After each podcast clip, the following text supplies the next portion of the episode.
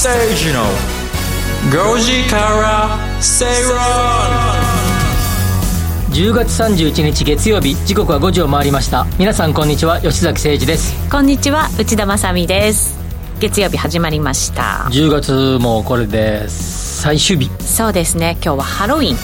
ハロウィンですか？です。あまりですが、えーこの年のおっさんにはあんまり関係がないまだ ちょっと今びっくりした顔しましたもんね。そこ来るみたいな。ね打ち合わせしてなかったけどそこを来たかと思いました。そうそうそうそこですよ。ハロウィーンですか？ね街中は結構盛り上がってるんじゃないですか？今年のハロウィンそうはなんですかね。ね。なんか、まあうん。昨日のね韓国みたいな話もありましたからやっぱりね。150人ぐらい。びっくりしました。びっくりですね。ちょっとやっぱり、ねテレビ昼ちょっとだけ昼の時間帯だけワイドショーみたいなの見ましたけど、はい。ねすごい、ね、痛ましい事故でしたね。びっくりしました。はい、私も昨日全然テレビ見てなくてそしたら友達から連絡があって大変なことになってるよって言われて何何ってうん。で調べたらそんなニュースが出てきたんでね、ちょっと厳しいですうねん、本当はね楽しいはずのイベントですから、ねはい、コロナの制限もなく。イエーイってね、したいとこですけどね、まあなんかあの子供だけじゃなくてまあいい意味で大人も調子に乗れる日っていうね。確かにね。そんな感じですよね本当はね。10月の頭ぐらいにディズニーランドにちょっと用事があって行きましたら、はい。ディズニーランドもその日はあの大人も仮装をしていいみたいで。ハロウィンね。あるね。本来はあのダメじゃないですか。大人は仮装しちゃダメ、あ子供がね子供は仮装するのそうですよね。はいいけど大人はダメなわけじゃないですか、うん、確かにお菓子もらい行くんですもんね仮装してね。仮装してね、うん。あいやあのディズニーランドであディズニーランドの話か。ハロウィンじゃなくて。ディズニーランドに行って そのなんていうの例えばじゃああの、まあ、シンデレラ姫みたいな服を、はい子供がするのはいいけど大人はダメ。大人はダメですじゃなういですかーん。例えばお子さんを連れてるお母さんがシンデレラみたいな格好してて、うん。子供に「ダメだよ!」とかで頭をパンとか叩くとシンデレラが叩いたことになるじゃないですかだからダメなの？そうそう夢を崩すじゃないですか。だからダメなんだけどハロウィンの時は大人も仮装していいですよっていう時期が。なるほど。だからこそみんなねみんな。仮装していくんだ。仮装してあの大人もイエーイってできるわけ。特別なんだ。個別なのになんかこの痛ましい事故があるとちょっとうーんね。えそうですよね。しかもですよディズニーつながりで行くと、上海道ディズニーリゾートディズニーランドですかね。突然に休園だそうですよ。コロナ、コロナ対策。え昔香港ディズニーに、えーこれ昔勤めていた会社の社員研修でえはい。香港に行って、まあ、その時にまあ有志でディズニーランドでも行こうかと、まあ、自由時間でしたんで行った時にできて間もないくらいの上海ディズニーだったと思うんですけど、うん。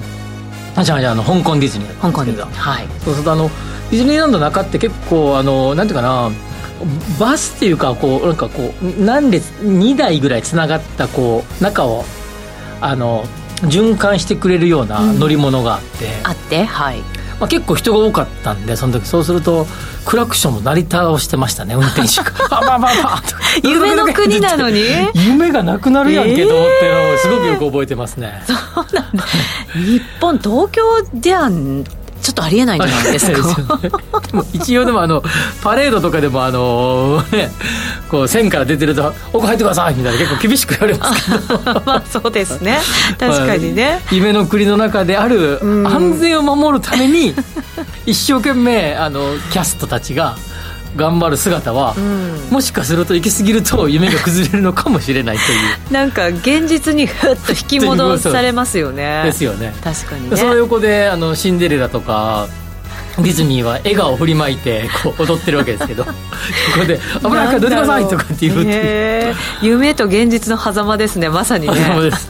なんかそんなにオリエンタルにディズニーランドのオリエンタルランド株価がいいとか日経新聞夕刊出てましたね。あそうですか。通期予想引き上げで交換とか出てましたけど。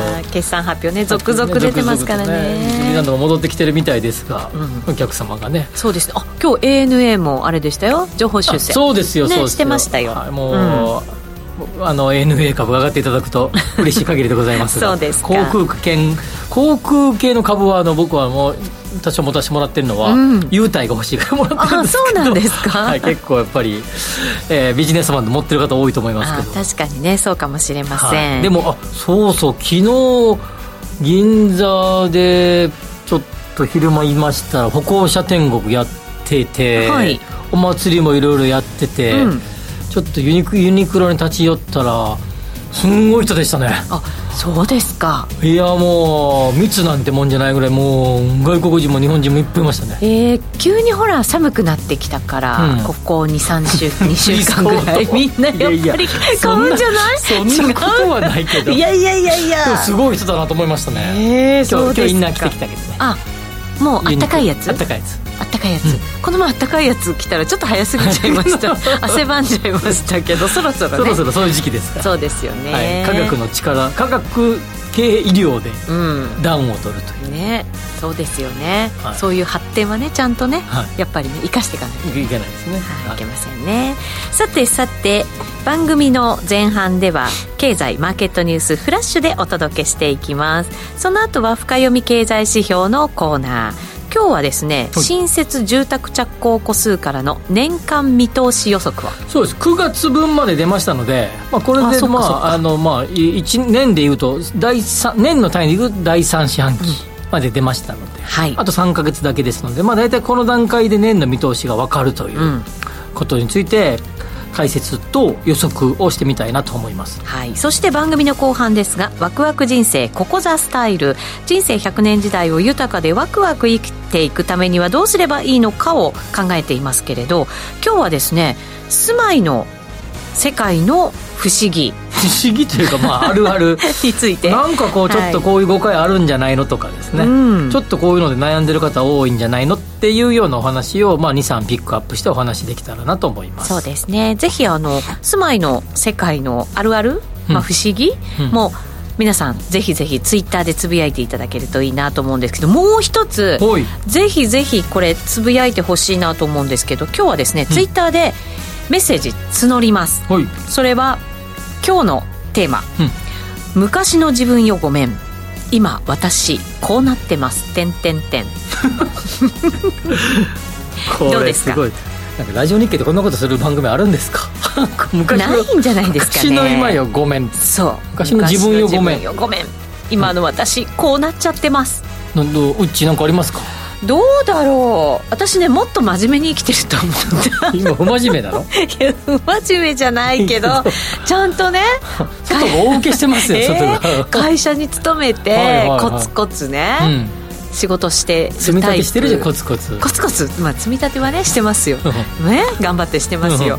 でもね人生においてはコツコツじゃない気がする。うん。結構ね、ええ。やんちゃな。やんちゃですよ。はい。そんな人生ですよみんなそうですよ。自分よごめん。いやごめん。え 吉崎さんなんかないんですか？いや僕あもっと僕もそうかな。もっとステディにね。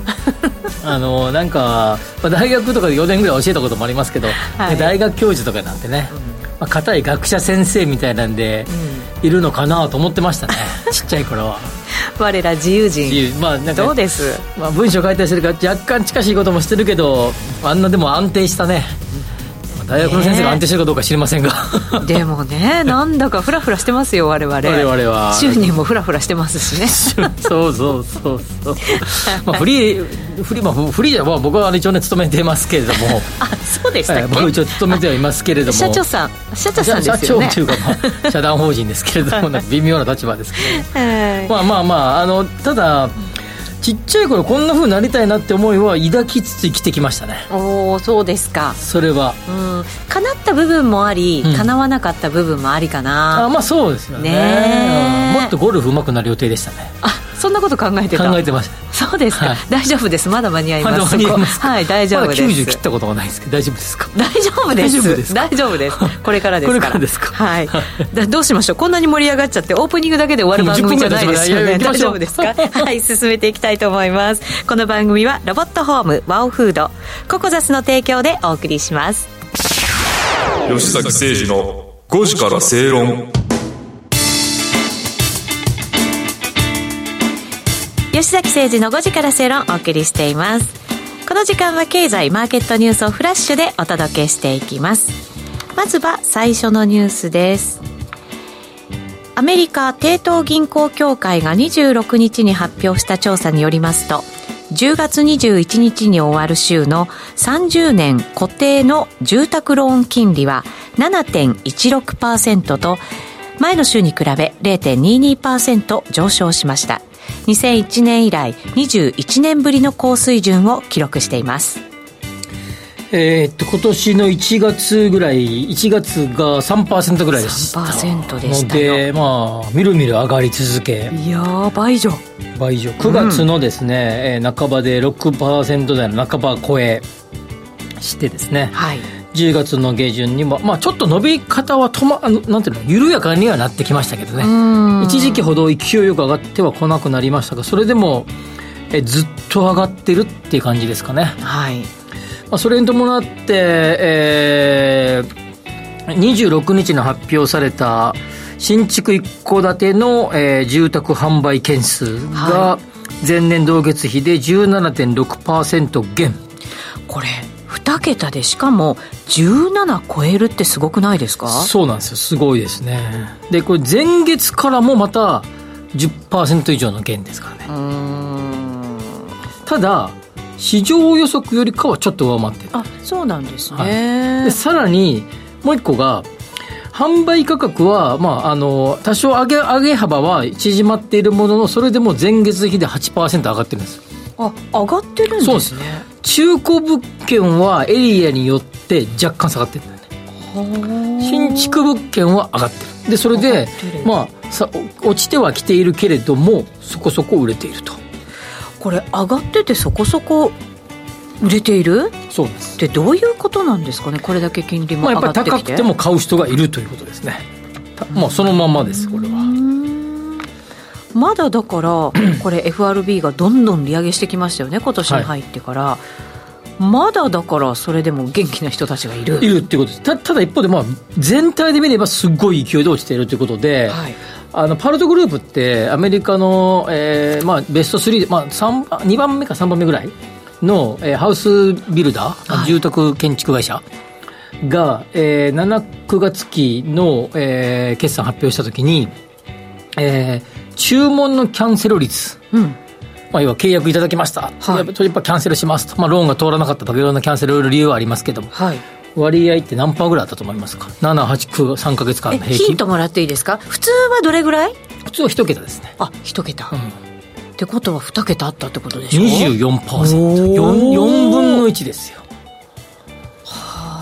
それはやっぱりローンが通らないとか、うん、そういうこともちろんだし、まあ、あの収益シミュレーションとかしてみたらやっぱちょっと返せないねみたいな。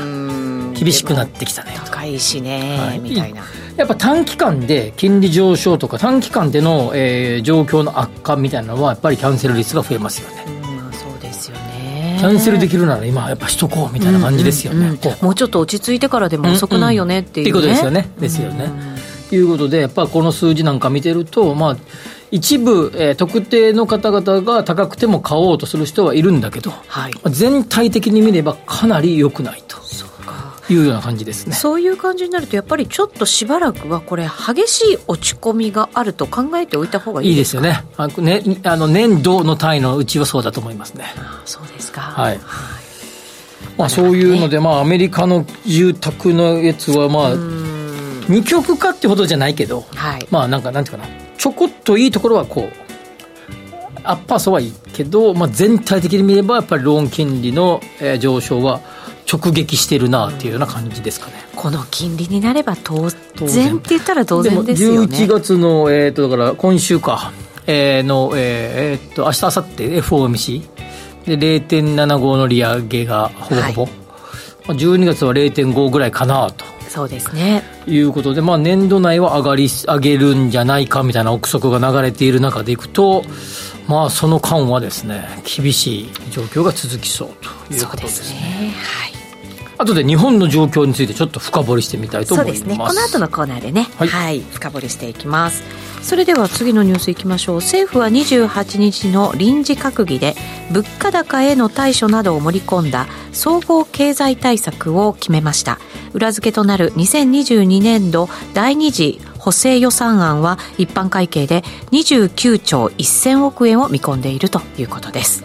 まああのえーと、ちょうどですね、まあえー、GDP ギャップえごめんなさい、えー、じえー、時給ギャップ、はい、GDP デフレーターとか、あの手のいろんな時給のバランスから見るインフレ状況を見ると、うん、えー、需要が、えー、まあ、いろんな計算があるけど、まあ、ある計算では17兆円、はい、ある計算では21兆円とか、まあ、いろんなちょっと幅があるんですけど、ね、ある試算が出てますけれども、えー、まあ、でも、えー、なんかあるですね。別の、えー、総務省だとかどっかのやつ見てたらざっくり30兆見とけば十分だっていう。そこまではないだろうと、うん、20ぐらいは超えてるんじゃないかと。内閣府かでですかね。もしかしたらね、はい、その数字が出てたと思いますけど、うん、まあ、30はないぐらいって言って大体ギリギリ。ぴったりぐらいのですねすね、えー、要は政府支出をマクロ経済におけるですね政府支出を、はい。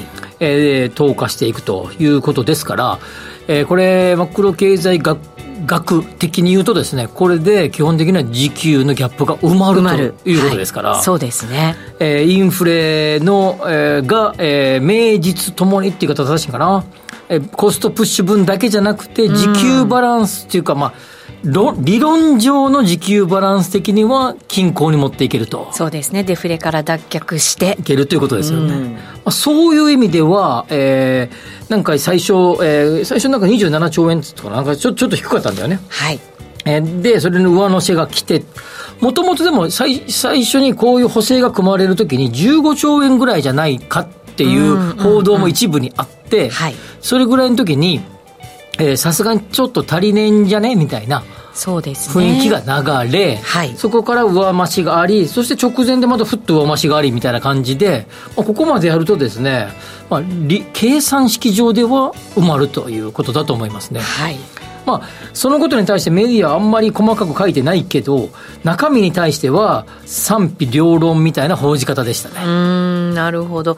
中心になってるのは、そのまあ賃上げであるとか、物価高騰へのまあ補助。補助金ですよね、うん、そういうことですね、それがまあ一応メインになっていて、えー、特にエネルギー系のお金に対しての補助金が12.2兆円ですから、はい、まあ、あのまあ、それ以外にも物価対、いわゆる物価対策、賃上げ対策っていうので12.2兆円ですから、これからね、エネルギー使うまた時期に入ってきますからね、ね。暖房とかでね。はい、補正で29.1兆円のうち、まあえー、4割ぐらい、えー、ぐらいか、はい、になっている、あ、違う違う違う違う違う、間違えた、えー、そんなもんか、うん、はい、なっているということですよね。はいそうですね。その他にはまだまだコロナワクチンの体制の整えるとかね、うん、そういうところもまあもちろんあるわけですけど、ね、細かく見るとね北朝鮮ミサイル対応で J アラートを回収するう。ん、これ補正予算に組まれてるね。うん。これあれじゃないですか。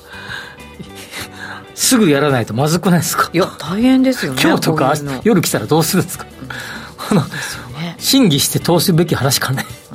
早くやってくれって感じはするけどね本当そうですね。岸田総理あのトップダウンで万全の対応を図るとしていますけれど、うん、どうなんでしょうね。うね。はい。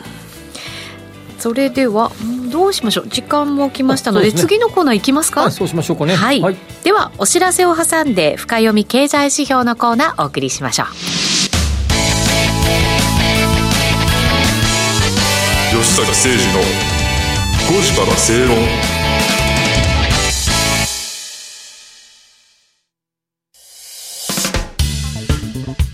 お聞きの放送はラジオ日経です。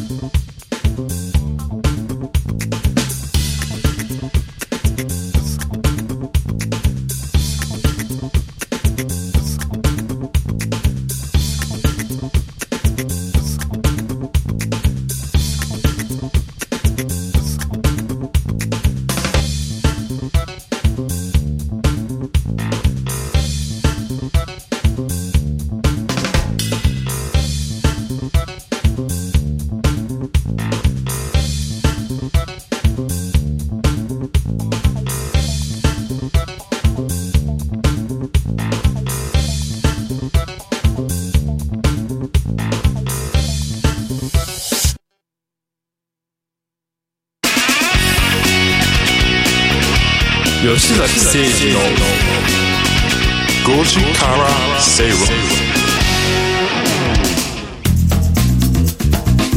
この時間は深読み経済指標のコーナーです。今日は新設住宅着工戸数からの年間見通し予想について吉崎さんに伺っていきます。ちょっとさっきのあの経済対策あの補正予算の件ね。はい。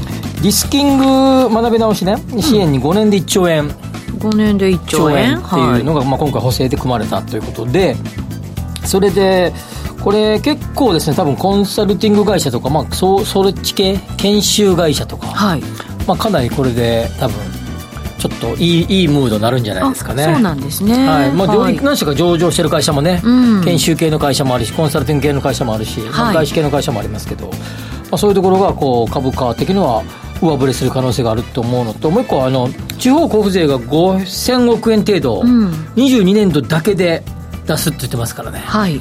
地方の予算が結構つくってこと。なるほど。5000億ですからね。まあまあの額が振り分けられるまあね。っていうことになりますからね。はい。まあ、この辺りもちょっと注目かなと、まあ、地方そっちに強い、えーえーなんていうかなあの企業とか、まあ、コンサル系の企業、研修系の企業なんかは株価上がる可能性があるんじゃないかなと思いますね、はい。ちょっと言い残したことを言ってきますはい、ぜひぜひ参考に。それではここからは住宅です。はい。はい。今日はあの新設住宅着工戸数の、えー見通しみたいなお話ですね、えっと今日発表されたんだよね。はい。今日発表された数字がどこ行っ手元にありますか？さっきああった。ありました？えーっと今日の、えー2時過ぎだったかな。あの、はい。国土交通省が発表した新設住宅着工戸数ですね、9月分が出ました、はい。えーまあ、1か月後のえー末に出るっていうことですね。で、えーっと総計がですね、えー数でいくとですね、えー、7300あ違う。7万3900 7万3920個。はい。が、えー総数1か月の総数でしたよということで、まあ、金住宅投資つまり住宅に金お金かけた金額は総計で、えー、1200違う違う違う違う、えー、1兆2190億円。はい。ということでぱり MC の人は数字読むの得意やね。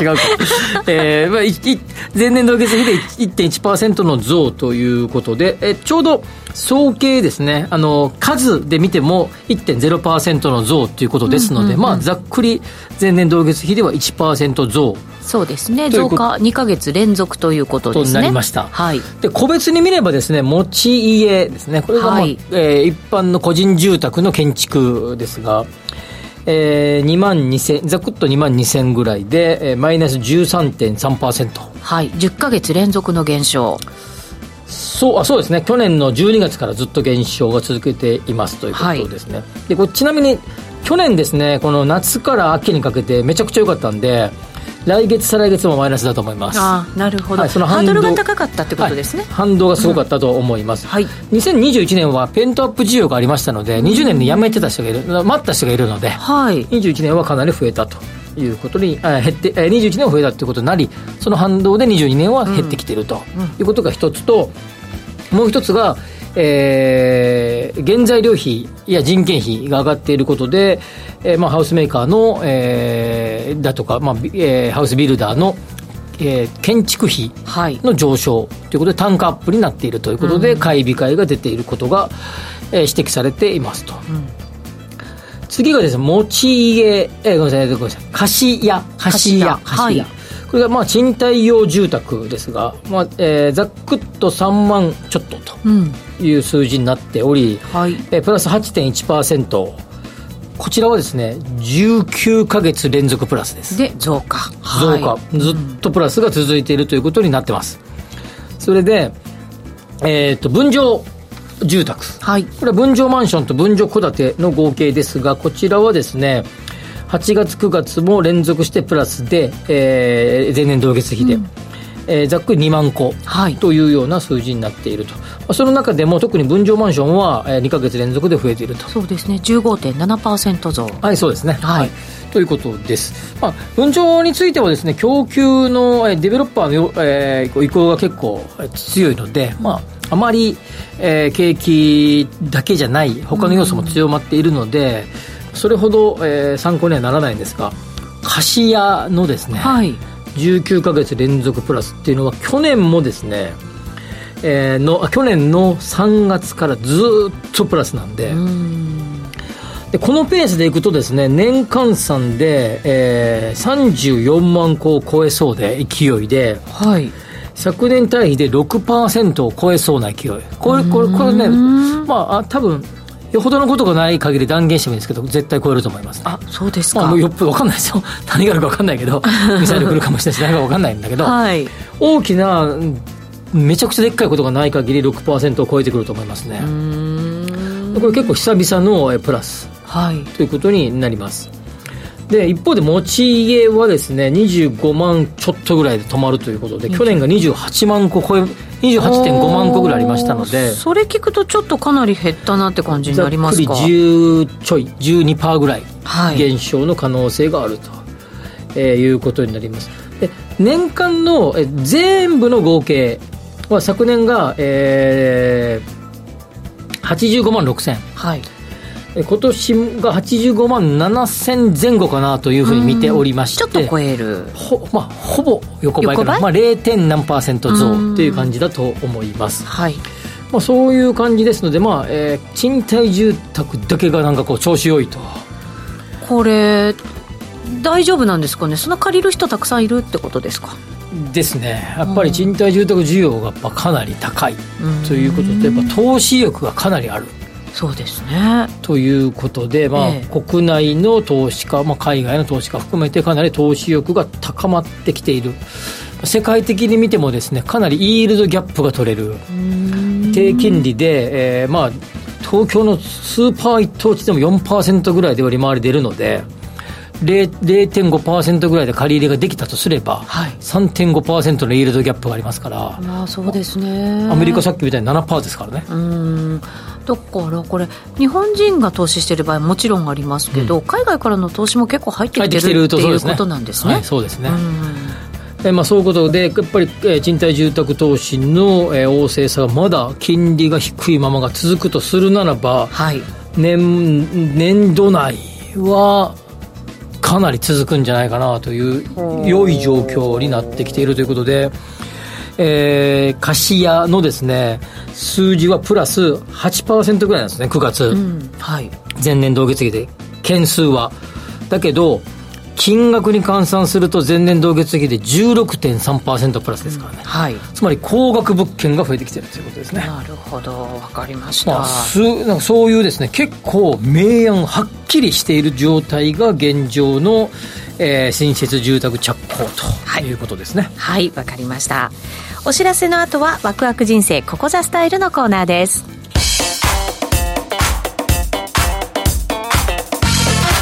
吉崎誠二の5時からスペイロン。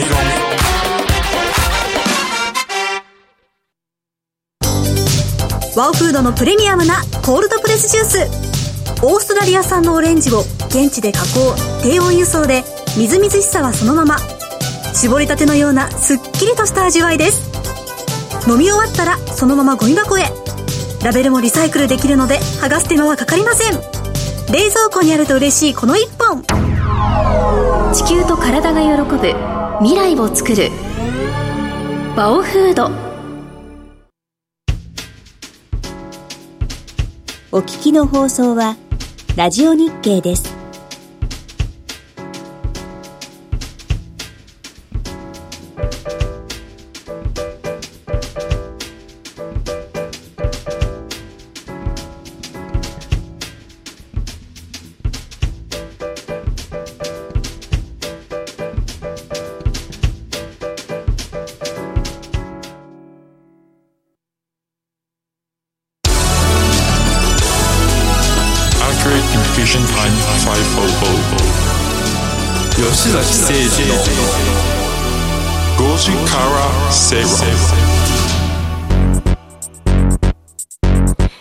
ジオ日経では吉崎誠二の5時から正論をお送りしていきます。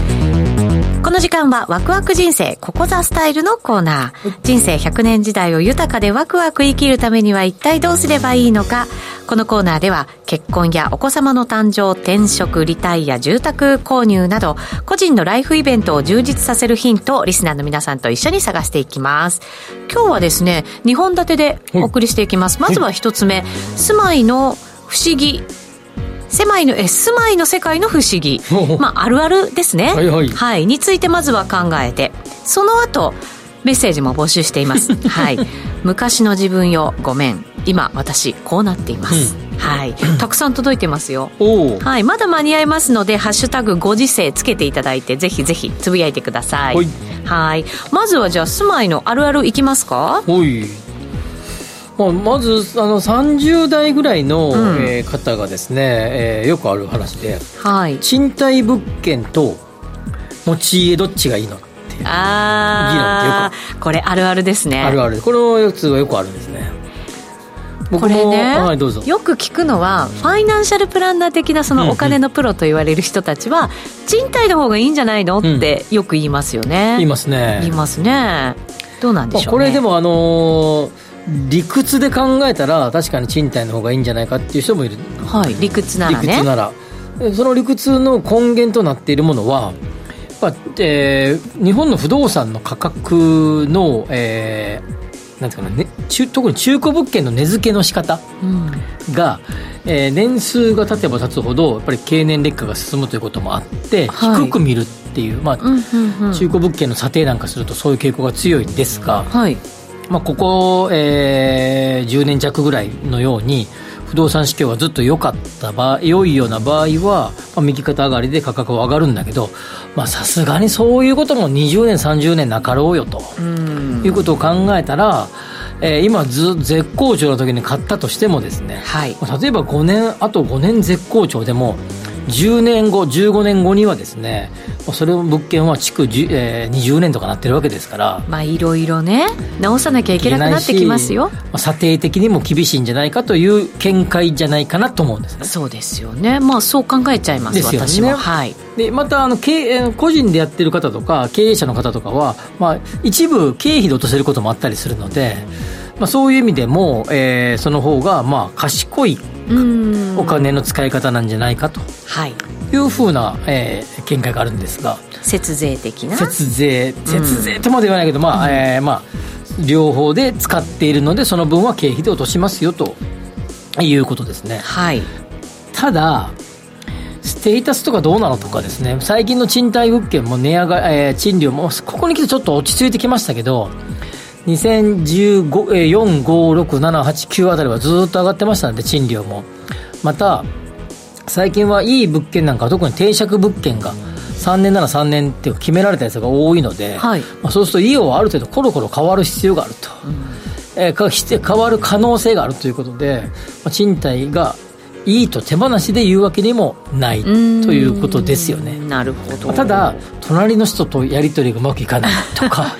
よく見ますよ。ね。情報番組でね、はい。そういう悩み。上下で騒がしいとか、うん、で買っちゃったりするとねなかなかそこから逃れられないっていう抜けれない感じじゃまあ、ない。ですか、売却すればいいんだけど、まあ、そういうわけにもいかなないかなかだってね一生ものだと思って買いますよ、みんな。ということもあるので、えー買わない人も賃貸で過ごす人もいるんだけど、はい。やっぱりそこで根ざしてそこに地に足をつけて、うん。これから一生涯ここで暮らすんだというような人がいてもおかしくないと思いますし、はいえーそれを否定するつもりは毛頭ないし、まあ、持ち家持ってるステータスもあるし、うんうん。一方で、えー最近ではローン減税とかもあるので、まあ、そういう意味では、えー持ち家を買うことえーはなんか FP の人はもうもう全く議論の余地なくもう賃貸ですよみたいな人が言う人もいるけれいどもまあ、僕はそうは思わないね、まあ、五分五分な感じで見てもいいんじゃないかなと。私なんかもやっぱりずっとこう田舎育ちでもちろん田舎だから 一戸建てだったりするわけじゃないですか。普通にねもう。だからなんだろうマンションに住んだことがなかったから最初びっくりしましたよね、うん。やっぱり壁挟んで誰か知らない人がそこにいるっていうことがねやっぱりすごいちょっとドキドキな感じ。でやっぱり憧れでした自分の家を持つって。うん。まあそのかなってないわけですけどね。昔の自分よごめんです、そうそうそう。もうそっち行っちゃった でもね、うんなんとなくやっぱり本当にさっき地に足がついたって言いましたけど、本当その根付いた感じがねやっぱりねやっぱその方がやっぱりす長期的に見たら過ごしやすいですよね。まあ、ドライな関係の方がいい,、ね、いいっていう人もいるけどね。やっぱそういう世知辛い世の中かいっていう感じもするのでね。はい。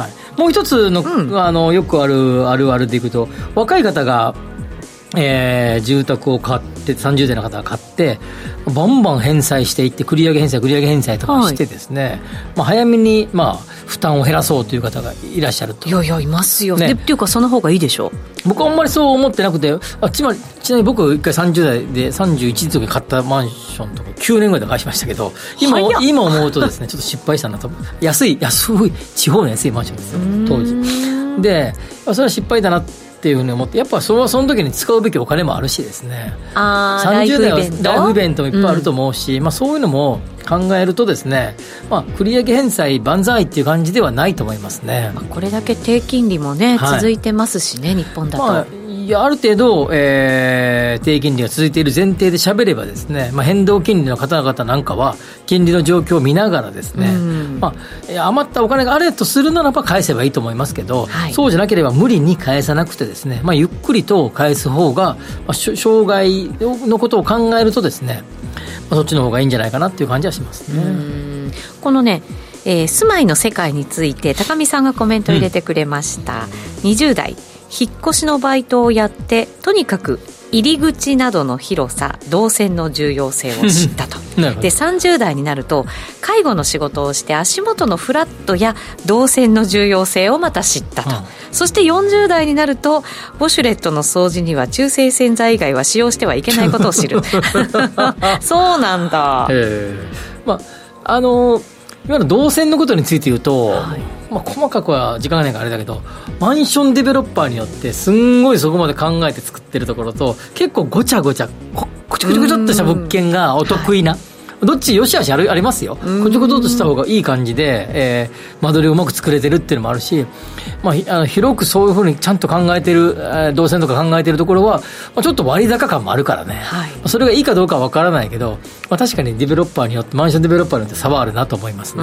なるほど。そういうのもだから得意不得意だったり特徴みたいなものを分かった上でここに頼もうかみたいなのはあるのかもしれないですね。はいウォシュレットか私ウォシュレットのあの先っぽのノズルみたいなところ掃除してて洗って消毒して、でつけようと思ってたらそれティッシュにくるんでたんですよね。一緒に流しちゃってノズルなくなったってことありましたね。ちなみにウォシュレットは TOTO の製品。一応あれあれじゃないシャワートイレがあいろいろ、ね、正式正式名称じゃないメーカーによって違うのか。はい。だウォシュレットは TOTO の、えー、商品。だから宅急便と一緒ですよなるほどね。宅配便が正式名称で、うん、黒猫大和のサービスが宅急便、うん、はい。そうですか、はい、分かりました。何だったかは思い出せません。メーカーのは。い。そして他住まいの来てるかな。いっぱいねあの昔の自分よごめん来てますよそっちの方切り替えていきますか？あでもなんか前回のコメントのさ不動産投資のご紹介しましょうか、はい、あのね40代男性からいただきました。不動産投資は覚えることがたくさんあるため手を出せずにいます。どのように投資をしたらよいのかわからないから漠然と怖いです。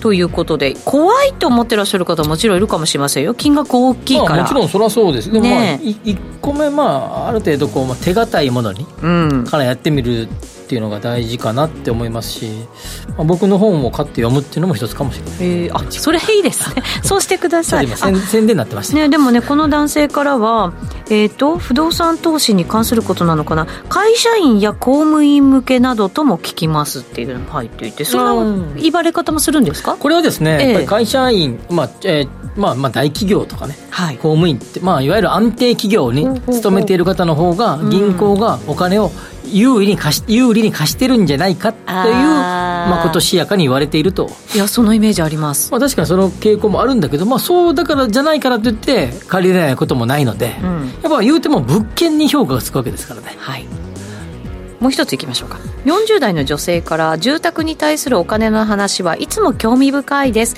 不動産投資もしてみたくなりました。手始めはリートでしょうか、まあ、あのリートでもいいかもしれないですし、まあ、実物不動産がダメ難しいっていうわけでもないと思いますので、まあ、うん、節ちょっと節税の観点とか税の観点が違うのでえーと、会社員の方々で、まあ、ある程度年収が高い方は、実物不動産の方が節税効果は高いと思いますが、まあ、女性の方は比較的リートの方がとっつきやすいと言われる方も多いので、はい、その場合は、えー、水曜日の、えー、5時から正論の水曜日にリートコーナーがあります。おおナイスタイミング、えー、毎週水曜日の、えー、このこの番組中のちょうど5時半前後ぐらいから10分か15分喋ってますので、はい、聞いてもらったらと思います。はい聞いてください。宣伝が2回続きましたね。本当そうですね。はい。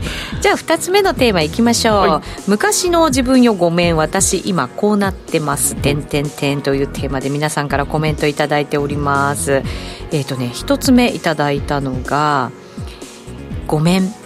あんまし儲かってないよ。とほほ」切実なあこれに対するコメントはない。いや あの儲けてください。あそうですか。びっくりしました、まあ、ノーコメント。普通に吉崎さん聞いてましたよ。リスナーになっちゃった今今ちょうどジングルがなんかあの音楽あのバックミュージックが変わったなと思って。タイミングよく変わったなと思ってそっちにね。そっちにまあそっちにね。放送研究会の一人でして。なるほど。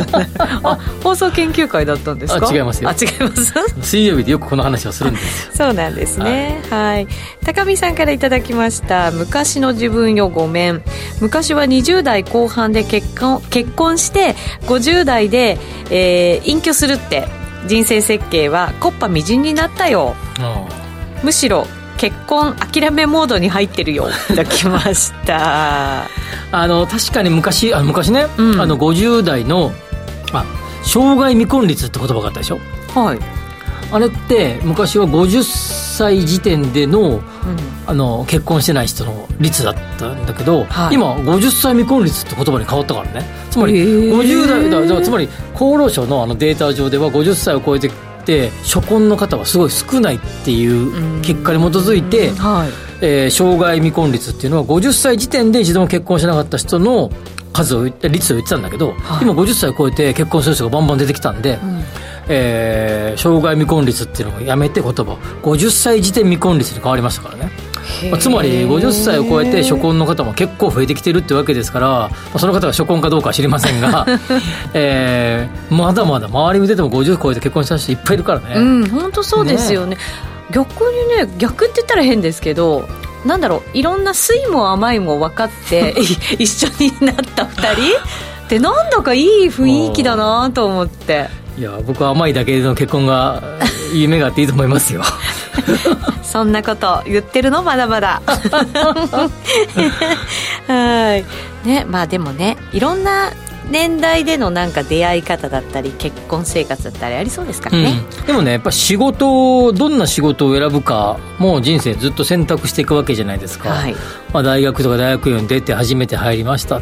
昔はそこの会社に一生涯勤めるみたいな人が多かったけれども、まあ、今は3年とか5年で辞める方も多いし、はい、まあ、例えば 2, 2社目3社目で長く勤めてその後独立するっていう方も結構いらっしゃるし、まあ、生涯に一遍だけっていうことでもない仕事、うん、仕事職選びもいろいろ変わってきてるし、はい、まあ、もしかすると結婚もそうかもしれなくて、うん、1度目失敗したけど 2, 個 2, 2つ目の結婚で幸せな家庭を築いてる人もいるかもしれないし、はい、まあ、そういう、まあ、なんていうかなちょっと一度、えー、そのレールから外れてもですねまあ、次の新しい幸せを求めに行くっていう感覚が日本人にも増えてきたなというふうに思いますよね、うん、そうですね。失敗したとしても再チャレンジしやすい環境になってきて、うん、またしたいと思う人たちが増えてきたってことはそういうことですよ、ね、多分いいことですよね、うん、きっとね。そういうような世の中になってきたよね。いや昔そんなふうになかったもんねそうですよ。人生もう終わったみたいなね、ねなんか気分に今全然そんな感じじゃなくて、まあ周りね、うん、まあ、全然変わってきたし、はい、まあ、でも投資ももしかしたらもう人生やばくなるような投資する 失敗はよくないけれどもちょっとしたことだったらそこからまた復活してやろうとしてもいっぱいいるわけだしそうですね、まあ、とにかく僕は昔の今よごめんってことに関して言うと、まあ、自分なんかもそうですけど第一志望の学大学とか受からなかったけどね、結局大学院で生き直したとかね、まあ、これなんか諦めずに行くとかさ、ね。はい、まあ、やっぱ諦めずに人生をとにかくもうなんとなくこう、まあ、こういうネガティブなことが起こったらこれはチャンスに違いないと思うしかないよね。本当そうですよね、うん、常に前向き。前向き、まあ、ネガティブなことは全てチャンスの、まあ、源泉だということだと思いますね。そうですね。それがワクワク人生を送るコツということでございます。ということでここまではワクワク人生ここザスタイルのコーナーでしたお聞きの放送は、ラジオ日経です。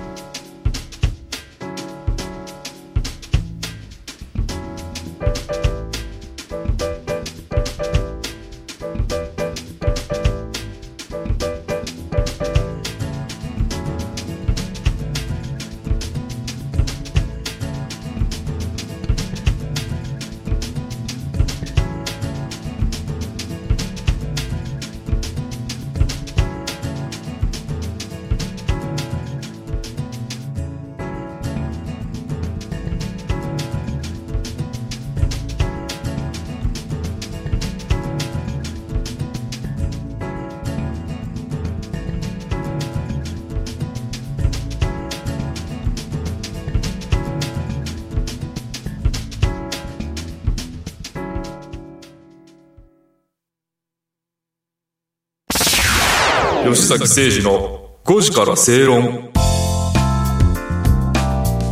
さてここまでは5時から正論お送りしてまいりました。今日たくさんのコメントもいただきました。あありがとうございます。ね、ありがとうございます。えっとまだまだご紹介しきれてないのでご紹介しましょうかね。のりすけさんからいただきました。ありがとうございます。事業所を賃貸してるんだそうですよ。あ借りてるってことね。事務所をね。はい。そうですね、えー家賃を経費で落とせるこれね、メリットいくつか書いてくれてるんですよ。で固定資産税を払わなくていい、うん。老朽化したら移転すればいい、うん。台風などの大型災害の時の心配が自己所有物件よりも少ないなどって書いてありますね。もう全てその通りでですよね。うん、ね。まあ、事業所ってつまり自宅兼事務所に使ってるっていうようなイメージなんでしょうかね。どうなんでしょうね、はい。ありがとうございますアルタンさんからいただきました、家主さん家主さんの別の物件都会のリモートワーカーさんの移住体験で来月びっちり埋まってた。はい。うんまあ、いろんな住み方住まい方暮らし方、はい。日々の過ごし方が多様化してるってことでしょうね、本当そうですね、えー高見さんからもいろいろメリットやリスクはあるけど私も基本持ち家の方がいいと思うタイプかな。まあ私の場合は相続で継いだんだけど今の家のおかげで路頭に迷うこともなかったわけだし。いいじゃないですか。ね。羨ましい。羨ましい。限りですよ。そうですよ僕の実家のマンションなんてもう本当に二足三門みたいなうねーん。やっぱりいいかうちはもう姉ちゃんついちゃってるんでね。私帰る場所ないですね。はい。アルタンさんから「オラ田舎捨てて東京さ行くだ。夢見てた自分。やっぱり実家の畑耕して DIY, DIY で内窓作ったりそれなりに平和で質素な暮らししているよまあね、うん。地方から出てきて都会でっていうかね、まあ、僕も東京育ちじゃないですけどもそれは夢見て夢,、まあ、まあ夢見てきたって感覚はなかったね僕はね。私もそうだな。そうじゃなかったね、うん。それどちらかというとそうじゃなくて結構東京で出会う方がその、ね、そういう方が多いんだなっていうのを後から知りましたね。うん。流れ流されここにいるって感じですけど。どうでしょう。はい今日はたくさんコメントをいただきましてありがとうございます。また来週も何かテーマつくおやりましょうね。決めてね募集しますのでぜひ皆さん油断しないでコメントいただけると嬉しいなと思います。ね。そうですね高かったです。482円ですか、はいね。結構上がりましたね、うん。うん。いい一日ですね。はいそうですね。ハロウィーン楽しみます、はい、いっぱいいるでしょうね。はい、お楽しみください。この番組はロボットホームワオフードココザスの提供でお送りしました。ここまでのお相手は吉崎誠二と内田まさみでした。